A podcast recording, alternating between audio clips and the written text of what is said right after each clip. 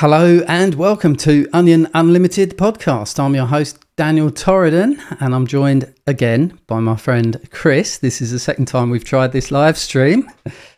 So hopefully we can hear you this time, Chris. Good morning, Daniel. Can you hear me? There we go. We, we can hear you all the way over from uh, Cleveland, Ohio. So we were just talking about the uh, the weather like you do. It's uh, Yeah, it was- supposed to be winter here, but it's like really sunny because it's Australia. Hmm. Yeah. Now, is that is that is that something that uh, you've already adjusted to? Yeah, I mean it's it's not too bad at the moment because it's uh, it is sunny and it is warm, but it's not like blistering heat. I mean the the temperature today is let's have a look. It's uh, we're at You 18, 18 yeah. it's 18 degrees C today, uh, which is like just a nice sort of temperature back in the UK. Yeah, that's like a nice a, a hot day in the UK. But over Mm. over here, it goes up to like 34 degrees sometimes. It's been known to go, go up to 40. Mariella reckons so. This this Wow. Brit this Brit is going to be uh, going to be melting in the real summer when it comes. I wish I wish that my brain was doing the arithmetic um, between Celsius and Fahrenheit because I haven't a clue what 40 degrees Celsius is in Fahrenheit. Any idea? Oh God! Hold on a minute. Hey Google, what's uh, 18 degrees Celsius? 18 degrees Celsius is equivalent to 64.4 degrees 64 Fahrenheit. degrees. Okay, okay, yes, that's a nice that's a nice uh, mild day. Absolutely. Yeah, and it's uh, it's permanent sunshine here.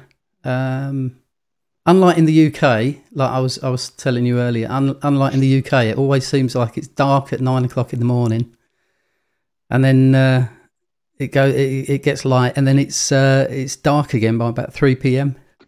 But I'm probably exaggerating. yeah, absolutely. We've had No, no, no, some so, uh, we've had some it's- it's amazing. not- um, sorry, sorry, Chris, didn't catch you there.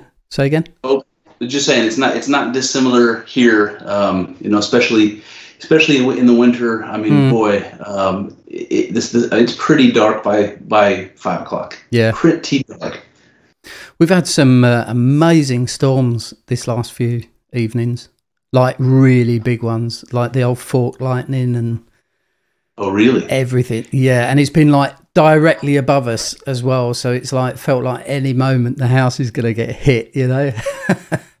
did did now now so you're you're relatively new to australia Hmm. did mariella say that it was an unusually bad storm no, no, they are fairly fairly frequent actually. Since I've been here, we've had had quite a few.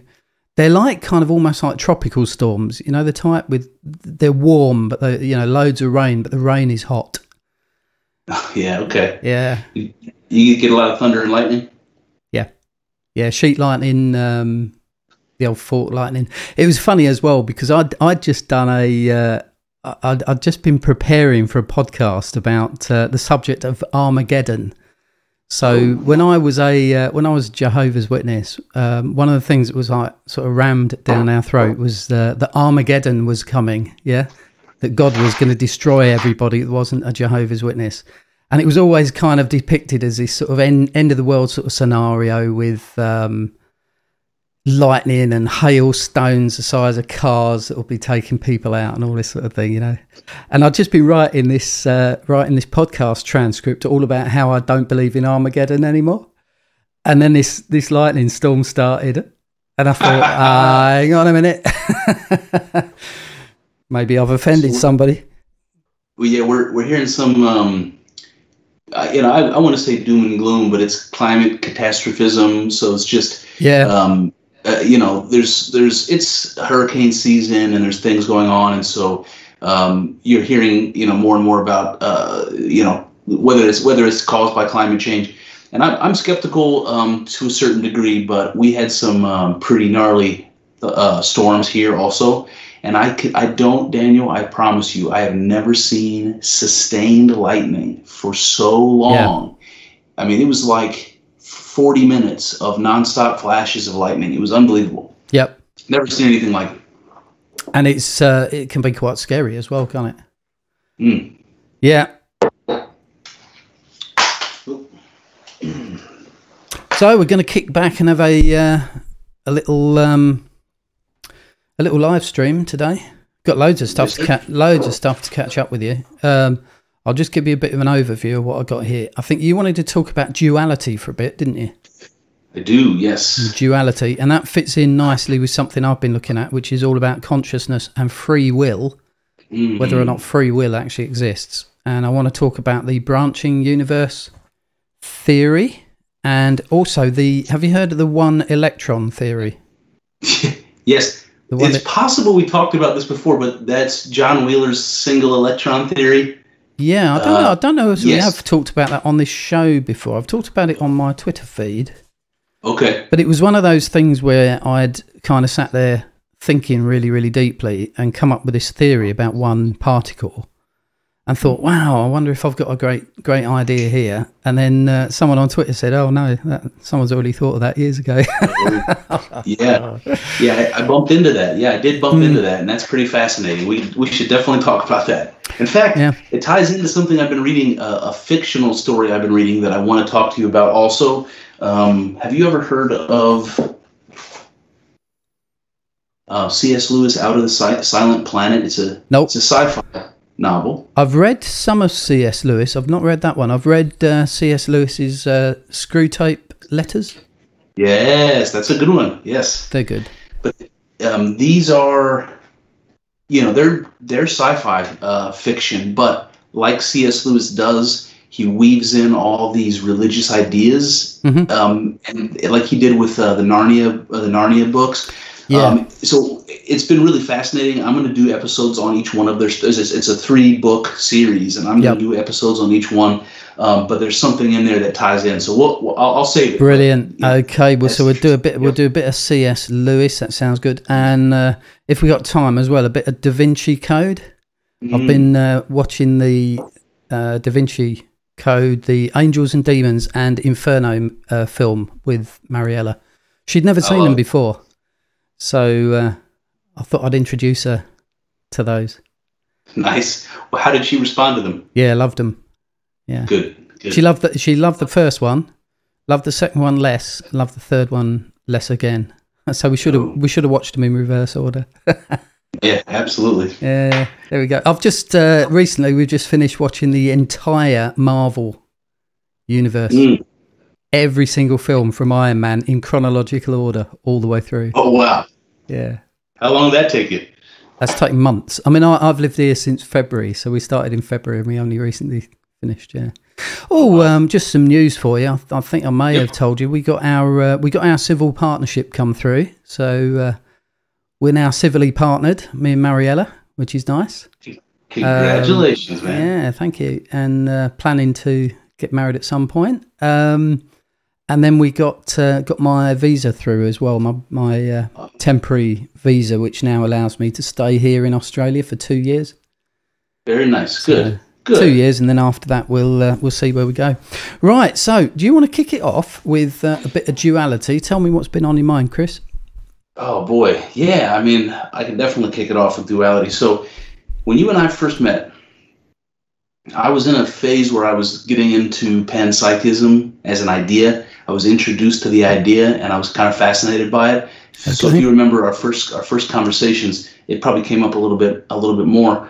Um, and for those people who don't know, um, the idea of uh, panpsychism it, it means that that all is psyche. Pan, pan meaning all psyche, obviously. So everything is psyche, everything is mind, everything is conscious. Um, and it's a kind of a hippy dippy thing. If when you hear it the first time, you you know, you're like, yeah, well, that, that's something that that's something that hippies say. Or if you're doing psychedelics, you're probably up that alley. And I'm not entirely innocent of those either of those uh, charges. I'll say, um, but I sort of, and, and of course, the the idea of panpsychism is just that matter and mind aren't Mhm. separate things. They're, Yep. they're really one thing. So it's just one argument to reconcile this idea that we're all familiar with that we're made of a mind and a body, that we have a soul or a mind and a, and a material body. And, uh, you know, we sort of are accustomed to thinking of ourselves like that. And it's, it's, a really, it's a religious idea, it's a Christian idea, but it's also like an Aristotelian idea. It goes back a long ways that we're kind of two things. One of them is a spiritual thing, and one of them is a material thing Mhm. dualism. We're two things, and never the, the two shall meet, kind of thing. Um, and I like the idea of panpsychism because it reconciled them. And that has the reason that appeals to me is because I believe that when we talk about spirit, we're talking about God. I, I don't really know how to define that well. Just you know, go with roll with me on it. And that it, it, it's always been intuitive to me that God, if God exists, God is one. So if spirit exists, spirit is one, and the idea that that that the cosmos would come from God and somehow be somehow no longer be one was difficult for me to understand. It didn't seem mm-hmm. intuitive. It didn't seem um, correct. I just like really resisted it, and so panpsychism gave me like a way of um, making sense of it. Yep. Recent, recently, though, I've been thinking a lot more about it. I've been thinking a lot more about the sort of traditional Christian notion of having a body and a soul, and uh, I'm just struggling with it a little bit. And I'll, I don't really know how to get to the point, Daniel. So I'll just try. I'll try to beat around the bush a little bit. So, okay, so you, have you, have heard me say some of this before, but there's this there's this idea. If we're talking about um, while we're talking about Christianity, there's this idea that Jesus is both God and man, yep. both both matter and spirit at, at once. Yep. And and Jesus is the incarnation of the Spirit, the Spirit made embodied, the Spirit embodied or made flesh. Mm-hmm. And I, you, and I've told you know this to you many times before. Is like I don't really see a difference between that description and the description of you and I as a as a embodied spirit. Yeah. Jesus was an embodied spirit. We are embodied spirits. That spirit is one, and so is God. In both cases, it's Jesus was God incarnate, and so are you and I. Mm-hmm. Um, and so I've, I've, been thinking about this idea of like, um, you know, um, like in the book of Genesis, when Jesus, when excuse me, when God breathes the the Ruach Adonai, the breath of life, into the form of Adam and brings it to life, He's putting the Spirit of God into the material form and animating it. It comes to life with with the Spirit of God having mm-hmm. possessed the form. Mm-hmm. Yep. Okay, and and so there's this notion of possession, like spirit possession, and incarnation in the way that we would talk about Jesus that don't seem to be different things. They seem to be different words for the same thing. Mm-hmm. Let me just stop right there because that's a little bit of a blasphemous sort of uh, flavor to it to suggest that possession and incarnation are somehow the same thing. What do you think about that? Right, I've been making a few notes while you've been going through that. So, from an Advaitist point of view, uh, Advaitist basically means um, there's only only one again, non-duality. That that's the idea. Um, in terms of Advaitism, everything is one, but there is the illusion of duality. So, for example, you know when you when you've got two people, there's a, there's an illusion that there are two people, but in actual fact, it's the same same person, same consciousness. Um, that makes a that makes things like, for example, reincarnation spirit possession, that sort of thing, difficult because if there's only one, you know, what is it that's traveling between the different bodies? Yeah, that's yeah. that's initially what I thought when you were talking about that. Now, I was uh, reading uh, a, a, good explanation on this a while back from an uh, Advaitist teacher, and he was saying that uh, if you imagine that there is one consciousness, so just one, one consciousness, call it one spirit, one one God, whatever you want to call it, one consciousness. And imagine that one consciousness is like the sun, okay? And like the sun, the sun shines on everything. Yeah? So, like that, the one consciousness shines on all bodies. It shines on it shines on you, it shines on me, it shines on my dog, my cat. It shines on uh, rocks and trees and, and all these other sort of things. Um, so everything possesses um, how can I put this? Every everything is shone upon by the consciousness, but it's a case of whether or not the thing that the sun is shining on reflects the consciousness. So, for example, if you think of us as being like buckets, so that would be our body, and then the bucket is full of water, and that would be like our soul. the consciousness shines upon the, the, the water in the bucket and it's reflected and you've got a an animated uh, conscious sentient uh, being in in that case.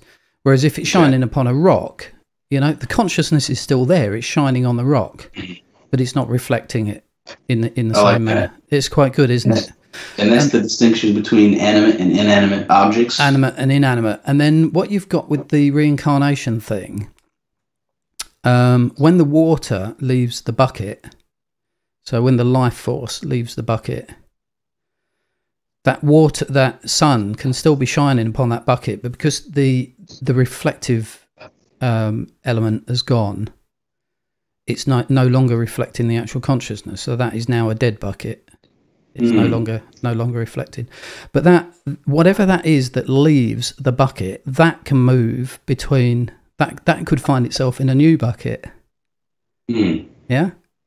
So it's Yep. that that moves between it. It's not the consciousness that moves between it. Um, Oh, Yeah. It's not the consciousness. There's only one consciousness, but it's it's the reflective element, the element that, that. So what I'm saying on that is, a cabbage probably is conscious, but not to the degree we are. right. It can't reflect the consciousness the same way as we are. So this this is so. I'll tell you what this brings to my mind, and this is weird, but Mm-hmm. but maybe but maybe not so weird. We we tend to think traditionally that our um, that our consciousness, our spirit, our soul, whatever you want to call it, it, it exists within our mind or within our self. It's contained within our self. Yeah, we, we tend to, the scientific view these days tends to be that consciousness is a byproduct of the actual physical brain. Yeah. Right. Mm-hmm. And from a religious perspective, I have a soul within my body that that is responsible for my life and animation Mhm. and consciousness. Yep, yep. It's with it's within me, right? And the, the the idea that you just picture you just painted for us is of it not not existing within me, but shining down upon me. And I'm so this Yeah. might be something like the receiver model, right? It's it consciousness Mhm. is the is the wave coming in and I'm I'm the receiver, right? Something like that. Yeah, yeah. I mean, I, I would, I would just say, uh, I mean, the way that Advaitist person described it, you kind of split the consciousness into the the reflective element, the water within the bucket, and an external consciousness. Personally, I, I, I would say that you could get rid of that soul idea within the person. You could just say that if the human, if if the body is, if the bucket is developed enough, you know, you could you could swap bucket out for a mirror. If you've got, you could have like a, a reflective surface that is not very reflective or very reflective. Yeah, uh, the sun shines on it and it reflects depending on the uh, the extent to which that reflective surface is, you know, clean or or whatever. Yeah, Mhm. Mhm. I, I would say it's more. I would say the ability to reflect is probably a biological thing. It's to do with the evolution of the, the body and the brain. And the body and the brain is, in humans has reached a point where it can reflect that consciousness in a, in a way that we translate as, you know, sentience. Mhm. Because I, I, th- I don't I don't go with this whole idea that dogs and cats are just working on pure instinct. I think I think there's definitely a, a consciousness going on with animals. Yeah, Uh, it's just maybe not as well developed as ours. Right. Yeah, in, instinct is interesting. I, I don't think that it's like a mechanical cause and effect. No. I think it's clearly an animal is is a, a sentient being. Mm. Um, it's not sentient to the level of you and I. Although, although, in this co- uh, i i a bit later in this conversation, not yet, but I'd like to get onto the thought of free will. Oh yeah. Yeah, and uh, I'm not hundred percent sure that there is actually free will. I think we might all be instinctive. Okay. Continue, Well, I- I- continue though. I'm sorry I cut you off there. no, but no, no. I'm, I'm, I'm curious about when we get there because Mm. I, I have an angle on this. I think we've talked about it before, but I have an angle on it. Um, okay, so here's my here's my issue. yeah, with the If- this is with the duality with the duality. So Yeah. I'm just going to symbolize this idea of duality using what I the, the story we were just talking about. The Adam, the creation of Adam from the Bible. You've got the clay form, Yep. and you've got the breath of God, the spirit and the body. Right. Yep. So God I'd, I'd say that's that's the bucket and the water. Okay. the bucket and the water. Yep. Yes, yes. Um, but if they're, what I'm trying, what I'm trying, what I'm struggling with is understanding them, understanding the body and the spirit to be one thing when the religious perspective would have it that the soul was put into it, like as though it were a it were a different thing. Mm. Um, it's like God, God creates the form, God creates the spirit, but God also is the form and is the spirit. So there's a there's a and maybe this is just a kind of kind of a temporal you know paradox that I that I I'm going to struggle with as long as I'm living. Um, but this is and I'm not and I know I'm not explaining it well, but this is this is the issue that I'm that I'm uh, trying to describe that I'm struggling with. I, I I feel like there's some real wisdom, profoundness in the idea that the cosmos hmm and individuals are in incarnation. So everything that is that exists materially um, is possessed by that same spirit. Uh, Yep. Whether we're talking about a planet or a person or the entire cosmos, um, it's filled with with spirit, and that's what animates it. And that's what's Absolutely. responsible for Yep. for mo- for motion and action and cause and effect and entropy and gravity and everything. Yeah. I, I, I- I totally agree. I'd, I'd say that the um, was it Nikola Tesla said that if you want to understand the universe, think in terms of vibrations. Mm. Um, you know, you, you you talk about things like wind and gravity and uh, different, you know, different different effects, electromagnetism, all Mm. these sort of things. I would say that that's probably that's all an effect of the consciousness working on the universe. So it's causing ripples in it. That's that's so what I would say. I, I don't make I don't make a distinction between the con the, the disembodied consciousness, the thing we're calling God, hmm and the and the universe. I, I don't I don't think I there's a see. Yeah, yeah, yeah, yeah. I see. thing. Yep.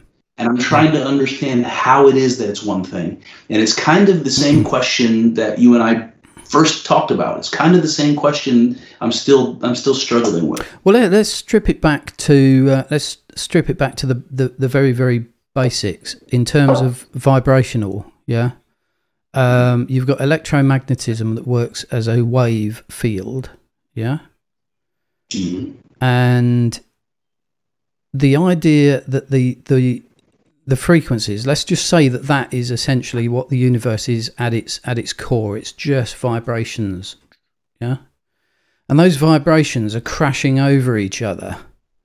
And that's where we get the illusion of a particle in a particular place you know and one particle two particles then you then you've got an atom then you've got a molecule then you've got something bigger. But it's effectively just a, a crashing of a dance of um, kind of vibrations that are giving the illusion of the the the physicality of it you know whether that's Mhm. stars or planets or, or bodies or whatever. But at the, at the essence it's it's just um, it's just vibrations. So could it could it actually be that it's let, let, let's reduce the consciousness. Let's say that that is vibrations of some sort. Let's say that is the universal vibratory field the consciousness.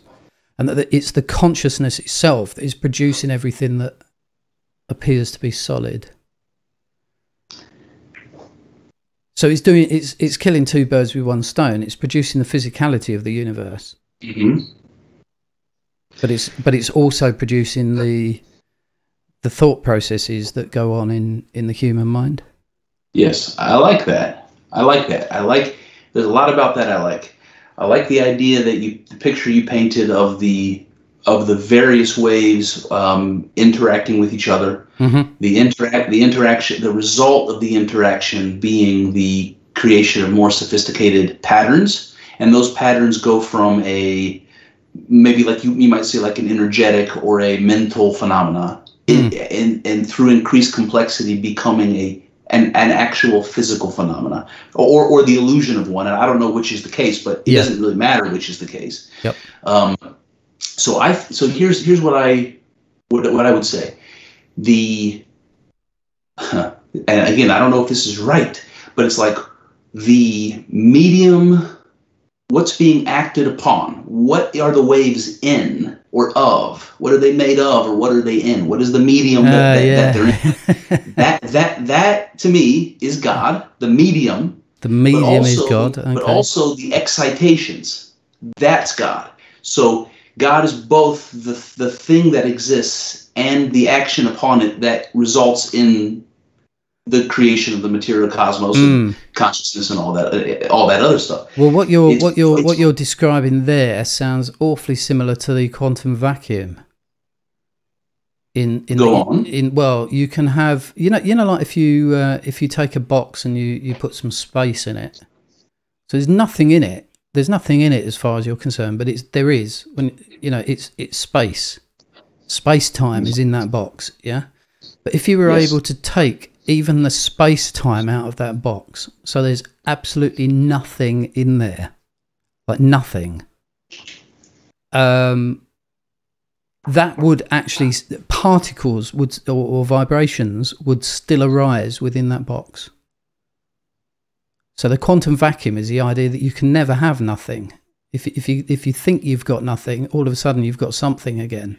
Mhm. So maybe Yes. maybe the nothing is is the ah now I see where that might be coming in. The nothing might be God is uh, nothing and God is everything. God is the God is the box with nothing in it, and God is the vibrations. yes yes And then you've got a you've ah okay, so maybe duality at that level is needed. Yeah, duality at that level is needed for anything to exist. yes and that, I that would so- come sorry that would come back very much to the uh, advaita or the hindu idea in general that you've got uh, brahman unmanifest and brahman manifest you have to have those two sides in order for something to you've got to have nothing for something to exist Yes. Yes. There's something to that, Daniel. There's something to what you said that's profound and true. Um, whether whether we can make it clearer, I don't know, but there's something very true about that. let's and try I wonder if I wonder if the dual if the dualism is itself an illusion.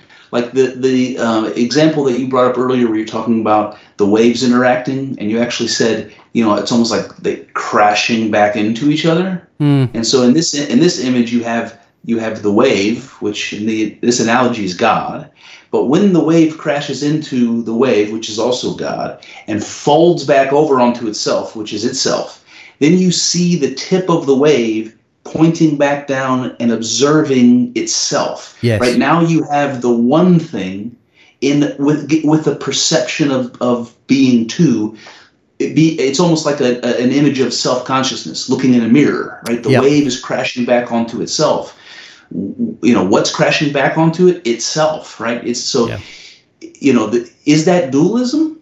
It is and it isn't. Hmm, it's it's the uh, it's a case of thinking about thinking again isn't it Yes. is it dualism? Um, I would say yes from the yes from the manifested point of view. It probably is dualism from the manifested point point of view because uh, uh, when it, when when uh, the the manifested universe everything appears to be separate, doesn't it? Right. But then I think Hindus, particularly Advaitis, would say that is an illusion. It's not that it's not real. It's just that it's not the complete story. The complete story is that everything is one and there are no separate things. All right, let me let me throw a curveball at you before I forget it. You so when you when you were talking earlier about um, consciousness shining down like the like the sun onto Hmm. all the beings, imagine that same picture, but let's do it like this. You, you know, uh, I don't know what you call this. Um, I'm not really sure the right phrase, but you know the um, trains or the trolleys that run through the town on the tracks, and they're electrified. And so, um, you know, you put the train on the track, and whether it's whether it's hitting a power line above it or whether it's powered by the track itself, Mhm. um, you know, as soon as you put the train on the track, it's powered, it's going right. Yep. Um, you take the train off the track, it's not going anywhere. So Yep. imagine imagine space. Yep. Whatever it, whatever it is, is like this electrified uh, trolley track, Mm-hmm. and the electricity is consciousness, Yep. and and every body that finds itself in space on that electrified track is then filled with, possessed by Mhm. that electrical field. So rather than shining down on everything, imagine space being the source of, of the shining and all the objects that are sitting on it or in it, you know, planets and people and everything Yeah. else Yep. Yep. Yep. are are picking up the electricity and being animated, filled with that field that it's in. So I, I guess what I'm saying here is, is is it possible that space, the thing that we look at and see as though it's nothing, and you just brought that up when you said God is both nothing and something. Maybe that space that we look up at and say, oh, it's a vacuum, it's got nothing in it, it's got no properties or qualities, it's empty space maybe that is significantly more. Maybe that is something way more fundamental. Uh, maybe it's everything. Maybe it's God. I don't know. I'm spitballing here, but what do you think? Hmm. Outer space. Yeah. I yeah, I think I, I know right from being very very young. I'm talking like kind of seven or eight years old. I used to try and think of nothing. How do you get to nothing? And I could never get to nothing. Or, even if even if I could imagine like a completely empty blank space, as a conscious entity, I still had the idea of up, down, back, forward Mm, yes. it was still a dimension of sorts. And I think that Ah. dimension is probably the container within which the vibrations probably occur. But the vibrations themselves, it's the actual space itself that's moving, isn't it? Mm. Or being distorted. So this is another kind of strange thing, but I'll just put it out there. I don't know that there is a difference. Maybe there is between the space of imagination that you just described when you're closing your eyes and you're trying to Mhm. imagine nothing, and what you've got is an infinite, you know, three-dimensional um, virtual space, and outer space, like Yeah. physical space. Is is there a difference between the space of our imagination and the space out there? No, I don't. Th- I don't think there is because I think when you're when you're thinking, I've mentioned this before in the podcast. When you're when you're thinking, um, oh, we've just got Mariella's popped on the live stream. She says the vacuum may well be God. It plays into the duality of nothingness to create something. I love it, Mariella. Chris is I going. love it. Chris is going like that. What was the question again? I forgot. Um, oh, I've lost it. We- we no, I've were, lost uh, it now. Yeah. Listen, it must not have been that important. Um, the space the space let me get let me just backtrack so the the space it's oh yeah is there a difference between uh, space in your head and space in space um Yeah. when you're thinking i've said this on a podcast before when you're thinking it's it involves time because like mentally you're putting one thought Mm. Yes. after another after another yes, yeah you did. Yes, you did. it's Yep. only like kind of when you're meditating that you can sort of reach a point where you're not actually thinking of anything. And that's a really weird experience. But more often than not, it's a linear flow forward, isn't it? And I think, I think from the Einstein's uh, theory point of view, as soon as you've got time, you've got space. Time and space are completely connected. So I think it's entirely possible to have physical space created even from a conscious entity that's thinking. Mm. I don't know. Yeah. What do you think? Well, there's like that? this. It's like this strange fractal picture there that I like. I don't. I don't understand it, but I like it. Can I share a, uh, a Bible verse with you? I would love it. Yes. Let me just see if I can find this one. It's in uh, it's in Romans somewhere. Uh, this is one of those. It, right, so it's, it, I don't know if you've got a Bible there, have you? Romans Romans eight verse thirty nine. Um, I do. It's over there though. Uh, That's okay. I'll read it to you. up. What translation do you fancy? New International. Listen, I'm old school. I like the King James version. All right, we'll go with that then. Okay, King James a little bit slightly different uh, version. We'll go with uh, we'll we'll go with New King James version. How's that? Because that's All a little bit enough. little bit uh, easier to understand. Right, it says uh, nor height nor depth. This is Romans eight verse thirty nine. Nor height nor depth nor any other created thing shall be able to separate us from the love of God which is in Christ Jesus our Lord nor height, nor depth, nor any other created thing. Mm. That implies that height and depth are a creation. Just the Yes. concept of height and depth, just the concept of left, right, up, down, three dimensional space is a creation. And it's a mm. creation of God's consciousness. It's interesting because So before that, there would be, be- before that height and depth, there would be a, a, a zero dimensional universe. Which could be God Yes. himself, could be God itself. yeah, yes, that that see that I don't know what a zero dimensional universe is, but I'll tell you what that symbol means. it means the some it means the something that is everything. Exactly what you just said. It's Yeah. the it's the nothing it's the nothing that is everything. That's what I meant to say. Yeah. Well, what happens, and I think we've looked at this before as well, what happens, I think, is you start from a base point of simplicity. And the simplest thing that you can have is nothing. The simplest form of dimension would be no dimension. Yeah?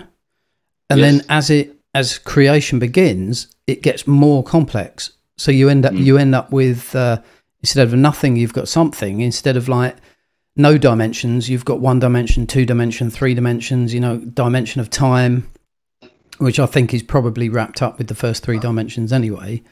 But then, I mean, we may not be able to receive it or understand it, but there's other dimensions beyond our own, aren't there? So I think if you if you're looking for the God point, you've got to take things away. That's where the answer is. It lies it lies in the simplicity, not in the not in the complexity complexity. So you're more likely you're more likely to find answers about God, for example, looking on a quantum level than you are on a universe level. Mm. Because the smaller you get, you know, you get down to the quark, which is the smallest smallest particle that we know of. At that point, Mhm. I think you're knocking on God's door.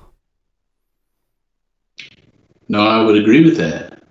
Um, so, so I want to go back to the image we were talking about about the clay figure of Adam and the breath of God, Mm-hmm. and I want to I want to give you a slightly different version of this and tell me what you think. So, we can take a form, and Yep. let's call that a symbol. Let's call it um, a picture or a word. I can take a form, and I can, and I can I guess what I'm, what I'm trying to do is, is make an analogy to language. So I take a form like the form of Adam. In this case, it's a symbol rather than a clay form. And I breathe the breath of God into it. In this case, it's something like meaning. So I've got a symbol, I have a word, and it's imbued with meaning. And there's something about this that reminds me of a human being, the form of a human being imbued with a soul. And and because language is so it's so um, connected to religion, whether we're talking about prayers or uh, you know incantations or you know the name of God or any of these things. Words are so important. The word itself, the logos. I wonder what you think of that idea. Like like human beings create a form and imbue it with a spirit. That's a meaning, and we call that a word. And and God created a form and imbued it with a spirit, and that that is in the Bible is called the Word, the Logos. What do you think? Mm. Okay, so the word, so coming from my Jehovah's Witness background, uh, we used to say that the word itself was Jesus in a pre-human condition alongside God. So you know, in the beginning, the Word was, and the Word was God, and the, Word was with God, and the Word was God. Yeah, hmm uh, the Logos.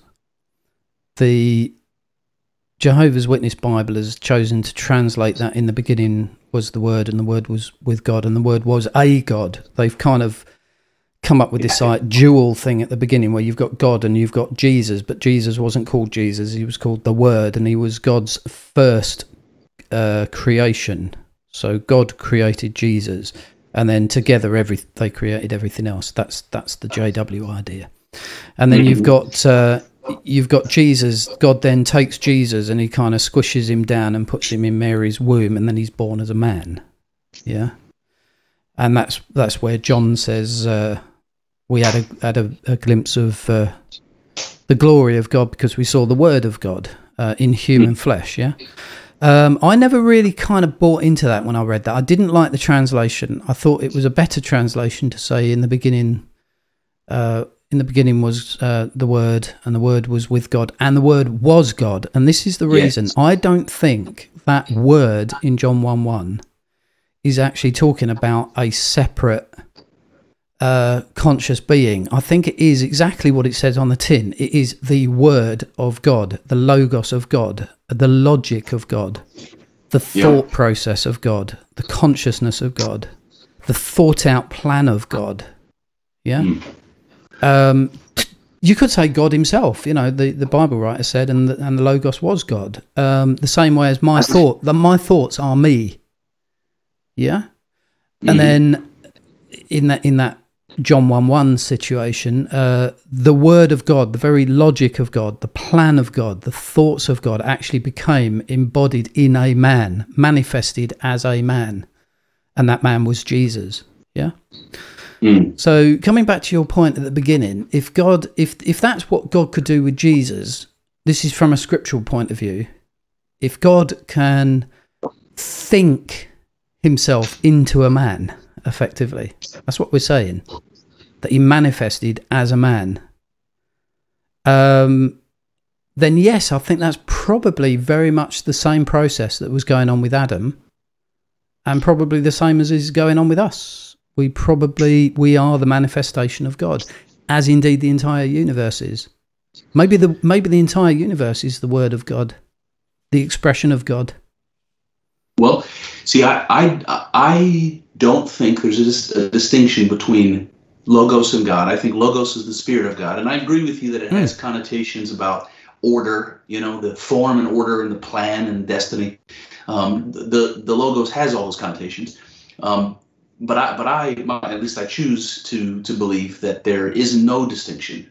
Um, so in the beginning was in, in the beginning was the Word, and the Word was God, and the Word was with God. Now that's interesting because it reminds me again of dualism, right? Yeah.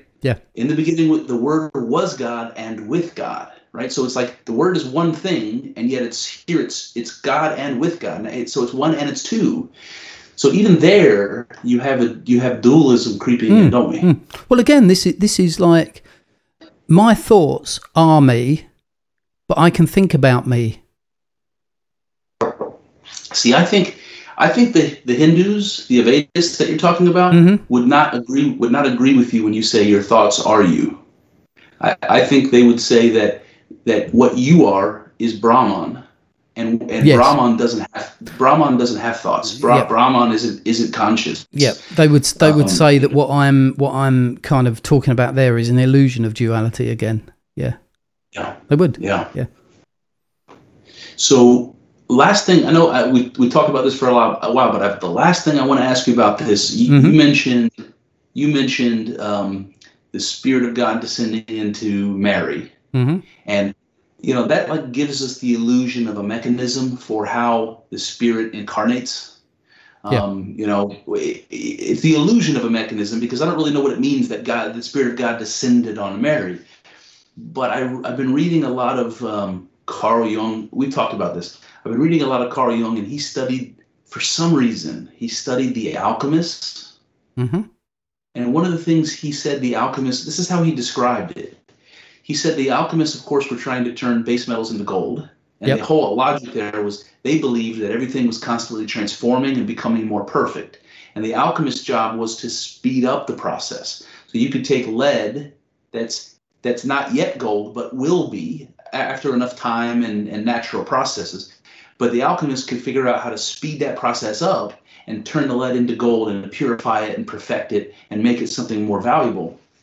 And they were like these, you know, really primitive early scientists, and they're kind of like mystical and they're very interesting characters, these alchemists. And they were trying to figure out how they could okay, how do I put this? Um, that that thing that is transforming nature, they believe that thing to be they called it the spirit Mercurius. Okay, that's the god Mercury, the, the Roman god Mercury. And you might wonder about that. Like, what is that? What is that all about? So Mercury was the messenger of the gods, right? He he has he has wings on his head and on his heels, and he goes up to heaven and down to earth. He's constantly flying back and forth. Um, he's bringing messages. He's the messenger of God. And that's related to the Tower of Babel image, by the way, of the Mhm. angels go, not Tower of Babel, the uh, Jacob's ladder Jacob's angels stair, going yeah. up and down, right? And so this spirit of, of Mercury is hard to. Um, the spirit of Mercury is the Logos. It is the spirit of God. It's the thing that connects heaven and earth. Mhm. It's the thing that the thing that connects the spirit and matter. The spirit Mercurius, okay? And the alchemists thought this was what was responsible for the transformation of things. And you can understand that if you ever look at Mercury, if you ever play with Mercury, it, it's constantly changing shape. It's it's it's it brings it fascinates you if you see it. So this was their image, and they thought that if they could get their hands on Merc on the spirit of Mercurius, if they could figure out how to get it, then they could do magical things with it. If only I could get that spirit of transformation, if I could pin it down and, and harness its power, then I could take lead and I could make gold. Then I could make the philosopher's stone. Then I could make the, the key to eternal life. If only I could grab a hold of that mercurial sp- spirit. So, what they wanted to do was figure out how do we get the spirit so that we can make it do our bidding.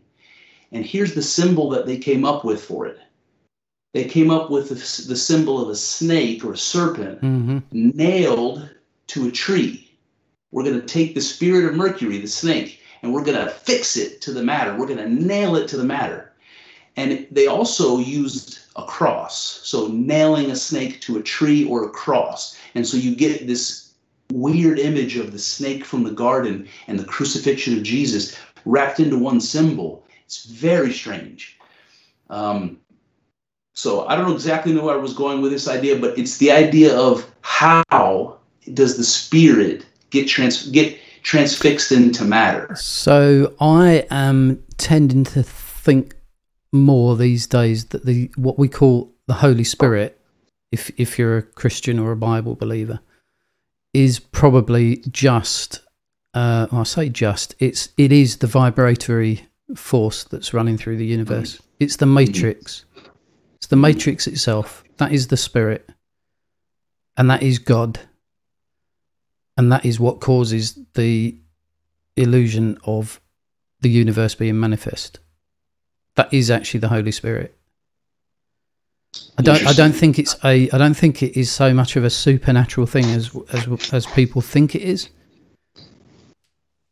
You know, I mean, back back in the day, before electricity was created, I mean, it was uh, was it Faraday? I think at the London College, he did an experiment where he had like a, a coil and a magnet, and across the room, they were across the other side of the table, not connected, was a needle, and he passed the the magnet through the coil and produced an electromagnetic field, and the needle at the other end of the table Hmm. was moving, even Hmm. though there was no connection, moving. Um, and everyone thought that was magic. That's like, what's Mhm. going on? You know? And yet now we live in a world where there's like microwaves and Wi-Fi and and all of that. I think it's I think the spirit probably is just a an electromagnetic field of some sort. It's an interesting idea, and it and it just to close the circle on that. If the spirit is part of or identical to Identical to. the field the, the Mhm. field that we that we understand to be matter and space. Yep. If that's the case, then there is no need to affix the spirit of Mercury to the matter. It's it's all it already is. it's the already matter. it already is the matter yeah and it's it's producing the producing the uh, the matter mariella's just posted uh, i always thought that john 1 1 was talking about god's purpose yep and then she's also said isaiah 55 11 my word that goes out of my mouth will not return to me without results it will certainly accomplish whatever is my delight and it will sure have sure success in what i send it to do So that is interesting. That is interesting. that's a good one isn't it So- isaiah 55 11 Um, sorry, what, what you said which book? Isaiah uh, 55, verse 11. I'll just read it again. It says, My word that goes out of my mouth, my word that goes out of my mouth will not return to me without results. It will certainly accomplish whatever is my delight, and it will have sure success in what I send it to do. That's the words of the Lord. Isaiah 55, 11. So Mariella, the hair standing up on my arms. I, I, so I, I don't know about you, Daniel, but when I hear that, I, I have a vision. I have a visual, um, and it is uh, God speaking the word, whatever word that might be, and the word being a being that that has a purpose and a will and stands alone, and it won't come back to Him until it's done what it, what it meant to do. Yeah. And every word that come and every word that's spoken from God is a is a Uh, Well, I, th- I think that's I think that is the essence of what John one one is basically saying that God God kind of spoke Jesus into existence. That's effectively what he said. I spoke Jesus into existence. The same way as in Genesis chapter one, it talks about uh, God speaking everything into existence, doesn't it? Let light come to be, and light came to be. Let this happen, and that happened. Yeah, it's the word of God, but it's the it's not like a word the way that we think of a word. It's more a command. It's a it's a Mm. thought process. It's an intent. It's an intent Mm. scripturally. Now, whether or not whether or not I kind of uh, believe the Bible as as that being literal, or whether I would put more of a scientific spin on it, you know, that there is this underlying source that has intent and it produces, you know, um, or whether whether the intent actually is the quantum vacuum from the point of view that if there's nothing, it has to produce something because that's just the opposite of nothing. Whether, whether there actually is conscious thought going into all of this, I don't know. But at the end of the day, I think once once there's a manifestation occurred, then you definitely can say there's consciousness there. Yep, and I and I think that goes right back to the dualism idea too. Mm. I, I don't think that to be conscious, you have to be um, you have to be aware, and there needs to be something to be aware of. Yep. So being aware is the is the singular, the first person perspective. Being aware of something, right? That implies another thing. So you Yep. consciousness requires a, a dualism or the illusion of dualism, whichever it is. Yep. But it's one or the other, I think. Absolutely, yeah. And I think if uh, God or Source or the universe or whatever wasn't wasn't on that level, it, you'd just have this kind of blob of uh, nothingness, of no space, no time, no conscious thought, nothing. You know, that's that's the absence of everything, isn't it? Going back to your, your quantum vacuum again. So, what have we what have we decided there that uh, we think possibly God, the Spirit of God, the universe, uh, the Holy Spirit, uh, electromagnetism, the waveform, the matrix, whatever you want to call it, the whole thing is one and the same thing. I think yes, I think so. Uh, but I, I think the illusion is important. The illusion of dualism is important. Mm. It's associated with it's associated with perception and consciousness and matter and all the stuff that we experience. And that's it. That's interesting in and of itself. It's like it's like it's important that God it's important that God tricks itself Yes. right? Like there's Yeah, a yeah. reason. There's a reason for the illusion. It has a purpose, and that's you know, and the Hindus are are sensitive to that too. It's like Maya has a purpose. Yep. Oh, I mean, we could get off in a tangent there as to explaining why that is, but we don't have to. I think we can get to we can get to free will. But before we do, I want to add when you were talking about the word in that passage from Isaiah, I wanted to say that you can't speak a word without breath. Right? Mm. Every every spoken word requires that that slight exalt, ex, exaltation. So so the the Ruach Adonai, the Spirit of God that was breathed into Adam, um, there's some- there, there's a parallel there to a spoken word, a spoken breath. You know what I mean? Something like that. And and the cre- the result in Genesis was a standalone human human being, an entity of its own. The res- the the the uh, in, in the Isaiah passage, it seems similar to me. The word spoken out won't come back until it's done what it needs to do. Yep. It's it, it's it's exactly that same image to me of uh, of the breath going in Adam and, and Mm. bringing Adam to life. Yeah, I agree. I think that's uh, that's definitely the uh, the scriptural scriptural side of things. Um, I, th- I think as a Jehovah's Witness, I tended to sort of view things very literal as well. Um, I think these days I view things more allegorical. Um, Mhm. But I do think there's definitely a an actual real process that's going on behind the scenes. And uh, Mariella and I have uh, both said that we don't actually. So many things are classed as supernatural if we don't understand them. If we understood them, we'd just say, oh, it's science. Right. You know? So whatever's going on here, God, the you know, the spirit, whatever, I think the whole thing is is probably understandable. I don't think it's outside the grasp of being understood if we just knew where to look. Mm. I think that's it. And I, I think where I think where everything's really going amiss with with the whole quantum side of things is everyone's looking at particles like you you know your electrons and your neutrons, your protons. You've got your uh, your quarks and all these particles as being different particles from one another. You know. Um, I watched a documentary a while back. Again, I think that was at the London London College, and uh, some physicists are starting to wonder whether or not what they're looking at is the same thing, just from a different angle. Mm. Um, e- even to the point where you know the different fields, like you got your graviton field and your your neutron field and your electron field. Field. Yep. Is is it is it just the same field, but just being looked at from a from a different perspective? And that boils down to uh, e- even some people think that there may actually just be one particle, one particle that's that's eff- effectively moving so fast that it can be in multiple places at once. In terms of the remember the old Etch A Sketches? Did you do you remember those as a kid? Yes. Little yeah, and used to Oh yes. Yes. Sure, Yeah. Yes. Etch a sketch. Yes.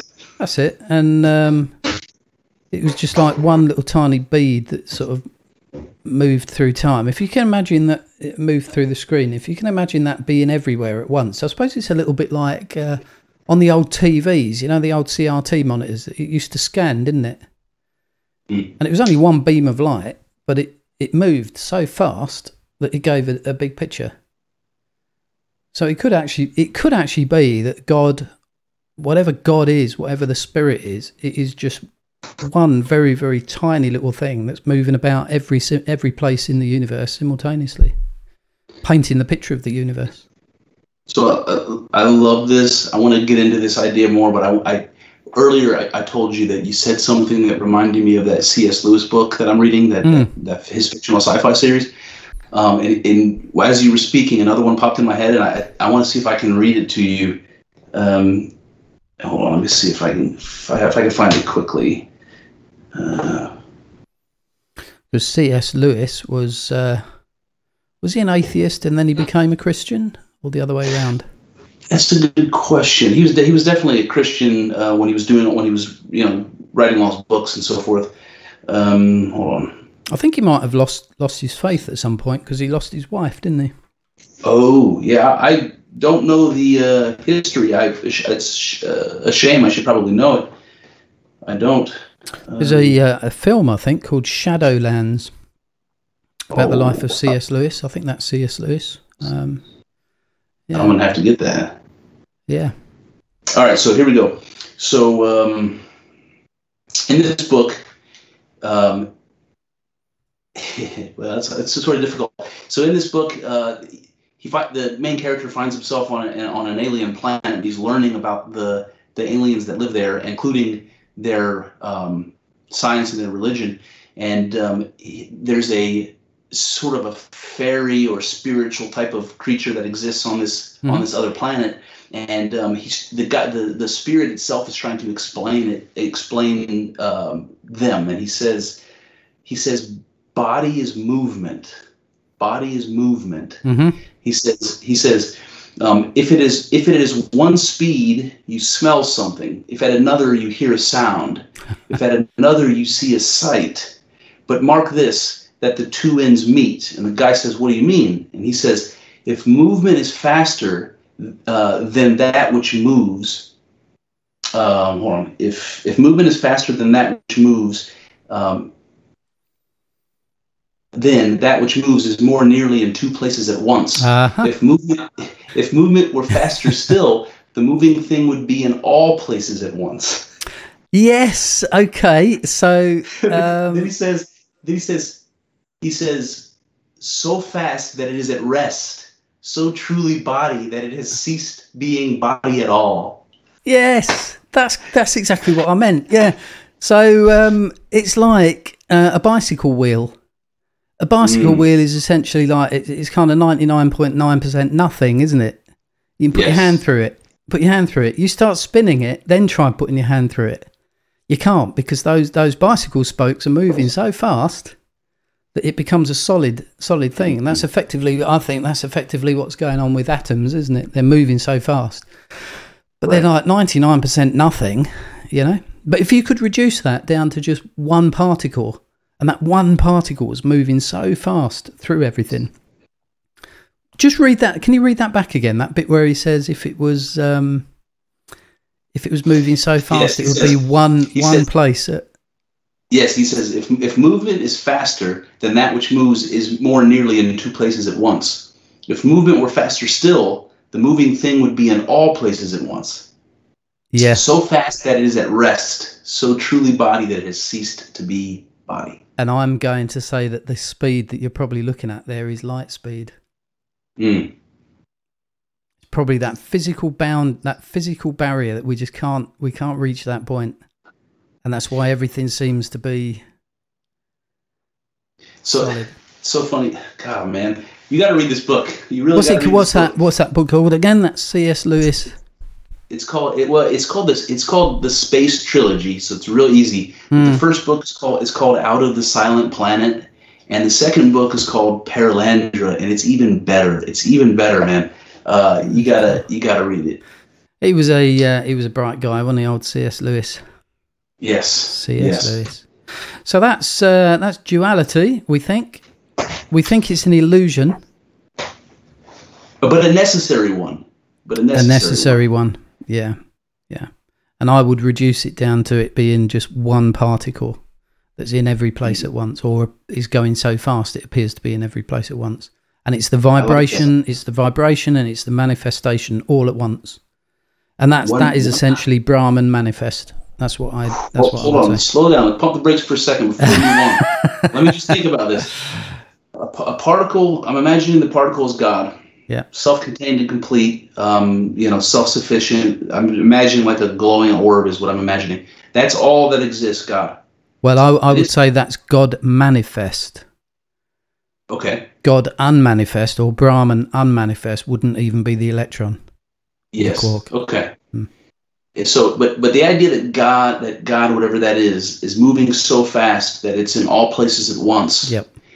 In a way, in a way, that means that there's an infinite, there's an infinite number of gods, right? If it's in all places in an infinite space, then you know you could divide up space into discrete chunks. God would be in every one of them.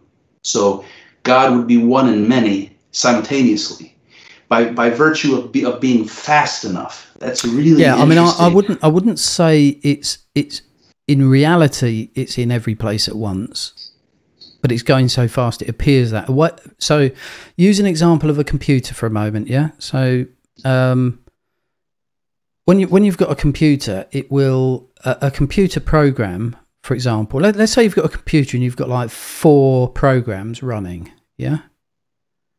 you you think you've got four programs running, but in actual fact you haven't. What's actually happening is the the CPU is given um, memory to this program, and then to this one, then to this one, then to this one, then back to the first one. It's jumping between the four programs, but it's going so fast. You it, it kind of you could have like YouTube and Twitter next to each other working away, and you think, oh, you know, they're both working together simultaneously. They're not. Mm.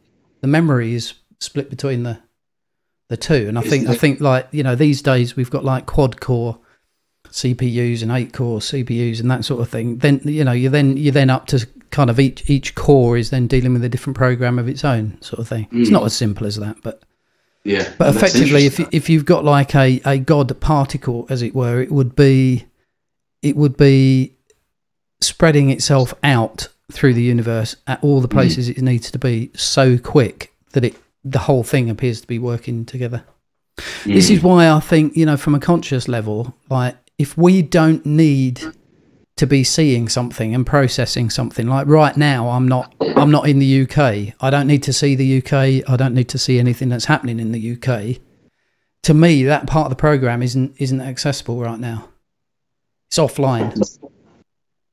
You know it's like in a uh, it's like in a computer game where as you move through a um, you know a computer simulation game all the all the possibilities of xyz coordinates and what would be at that coordinates is in the program. It's all programmed into it you know?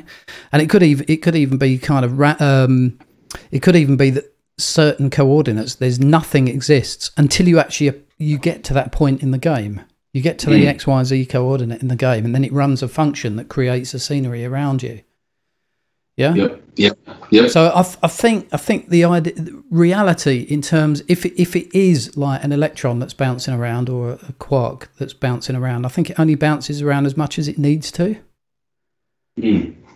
I don't think it's going to be everywhere all, all- simultaneously all at once. It's only going to be in the places it needs to, like that CRT scan on the screen. It's only Yes. going to be in the places it needs to be. If it's if it's a black, it's a black area of the picture. It won't shine on it. Mm. Right. Yeah. I still like, a- still like the idea. That, I still like the idea that uh, you know that um, even if it's an illusion that it's in two places at once, the it, it, the perception is that it is, Hmm. and It- so that's and so that's that's the illusion of duality right there. Yeah. And yeah, I just like I just like that man. I like that a lot. Yeah, it's like uh, it's like a computer that, that does multitasking. So it appears to be doing more than one thing, but in actual fact, it's not. It's just doing one thing very quickly. Hmm. Hmm. I like that. That's good. we need to write a white paper on that. Okay, so Um, have we have we done duality to death now? I think so. I think maybe so. done that. Um, I have a I have a question for you before we jump over to uh, free will. Yeah, because I've got Um, I've got a thought I want to run past you about free will. Hmm. Yes, I definitely want to. Um, this is just a silly question I want to ask you before uh, I lose a spot to do it. Um, so it's Saturday here, and Saturday is college football day Yeah. um, in the states. We uh, love our college football, American football. I do. I do myself. And then I, it occurred to me that I didn't know if there was a parallel with soccer with with uh, soccer in, in England. So this Oh. is an, a completely Yeah. question, a question from ignorance. Do, do universities have soccer teams Yeah, like yeah. the college football teams here? Yeah, yeah, yeah. Okay. And you fill stadiums with people uh, to watch col- uh, college. Um, I uh, don't know if it's I don't know if it's that big to be honest. Okay. Uh, I mean the big the big thing when it comes to colleges uh, and universities uh, tends to be rowing.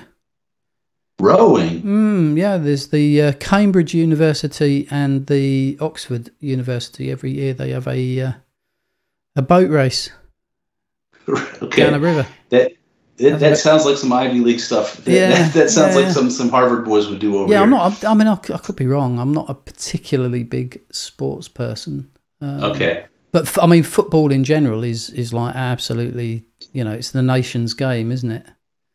Football, and then I'm over in uh, now. I'm in Australia. I'm, I'm not sure what it is over here. Cricket, maybe. They, they do. They do. Um, what is it? Um, Aust- there's a there's Australian rules football, right? Isn't there like a Is there? like a rugby football type of thing that they do? w- it wouldn't surprise me. Yeah, and they've got all the yeah. yeah trying to trying to. Um, it, it's funny. I love living here, but some of the things are like really alien to me. It's just it's such just as? Oh, just it's weird little things like uh, we haven't got any radiators. Uh, you open the window and it's hotter with the window open than it is with the window closed. Um, things like in the UK, the postman walks up your drive and puts the letter, letters through a letter box. Through well, they call it a letter box. It's actually a hole in the door, which lets Sure, all the, which yeah. lets all the rain and the cold in. So it puts it through there, and you find your post on the floor in the morning. Here, you have to walk down to the end of the, the, the down, down to the front of the road, yeah, Yep. and pick up Yeah. like in one of those little mail boxes. Yeah. Yeah. Yeah. And they don't. Yeah. They don't. Even, I don't know if you have where where you are, whether they have like a little flag that they put up to say that there's mail Yeah. in the box. No, they don't do that here. No, they don't. Okay. No, you just have to go down there every day. and There's no more mail. Yeah. So oh I'll, god. I'll, tell, I'll tell you, it's um, it's what you're describing, where you have a uh, an opening in the door, a little Yeah. metal, a little metal flap, Little metal flap, the mail yep. into it. Yep. Um, that I've seen it, like I know about it, but it's very old fashioned. So here, here in the in the states, the idea that the postman would come and put the mail into the door, it, it sounds like something that would happen in an old movie, but Yeah. doesn't happen anymore. Yeah. Um, and there are old neighborhoods where the mailbox isn't is not at, at the street; it's on the house. So the mailman will come to the house. He'll open up the lid of the little metal box, uh, uh, you know, which is the case in my house. Oh, it's a little box. A box. It's a little metal box Mhm, bolted yeah, to yeah. the house with my address on it. He opens it up and sticks the mail in. And if I put the flag up, it means I have mail in there for him to take with him. Oh, that's good. Yeah, yeah. Um, so in the UK and in Australia, you don't get your mail collected. You have to go to the post office or pop it in a post box. That's why America's the greatest country in the world. Daniel. America's amazing. Oh, and the other the other thing that's a right pain in the butt is uh, Amazon. Is absolutely crap in Australia. It's like yeah, yeah. I mean, there's hardly any choice compared to what I had in the UK. And when you order stuff, it takes like weeks to arrive. Some of it, Really? absolutely weeks. You know, like I ordered a drill bit two weeks ago, and it's it's going to come at the end of October. That's unacceptable, man. I, Unacceptable. And that's on Prime. that's with Amazon Prime. It's like unbelievable. yeah. And um, Australian TV. I'm sorry. I'm sorry, fellow Australians. Australian TV is rubbish. Rubbish. It's really bad. I haven't the slightest. I've never seen it. It's really bad. Yeah. Right. So um, I've got this idea I want to run past you. Yes, please. I've been dying to dying to run this idea past you. So um, free will. Okay. See if I can explain this. Um, sometimes it seems to me that when I do certain things, even if I kind of consciously think, shall I do this or shall I not do this? There's kind of a moment, almost at the last minute, where the decision is actually made. Shall I make a cup of tea? Shall I not make a cup of tea? Yeah. Shall I shall I stand up? Shall I not stand up? There's a moment where the decision is made, but I almost don't feel like I'm in control of that decision at that point. It kind of just happens. If that makes Okay. sense. Don't know if that if that makes sense. Almost as if um, I'm the, the the way I'm going to try and explain this is is like a, a a a tree branching out, okay, like a family tree branching out. So if you imagine you're at at a particular point in space and time, and there are three possibilities. You can go forward, you can go right, you can go left. Um, I, t- I tend to think, you know, like if I go right, well, I decided to go right, you know, and left and forward were just choices that were not not made. Yeah. Even though it sort of, even then, it still feels quite instinctive. You know, I've done that, but you know, logic would say if I could go back to that point in space and time again, I could choose forward or left. But Right. it almost feels like you know I've gone right, and that's the only decision I could have made. So what I'm starting to think is when you're at a point in space and time where there's like let's say just three options, but obviously there's infinite number of options. Could it be that every option is actually occurs. Every single option occurs. I do go forward, I do go left, I do go right. But what it is that is becoming my reality of having gone right is it's almost like the it's not the quantum field as such that's collapsed, but it's the consciousness field has collapsed for this stream of consciousness going right. Yeah.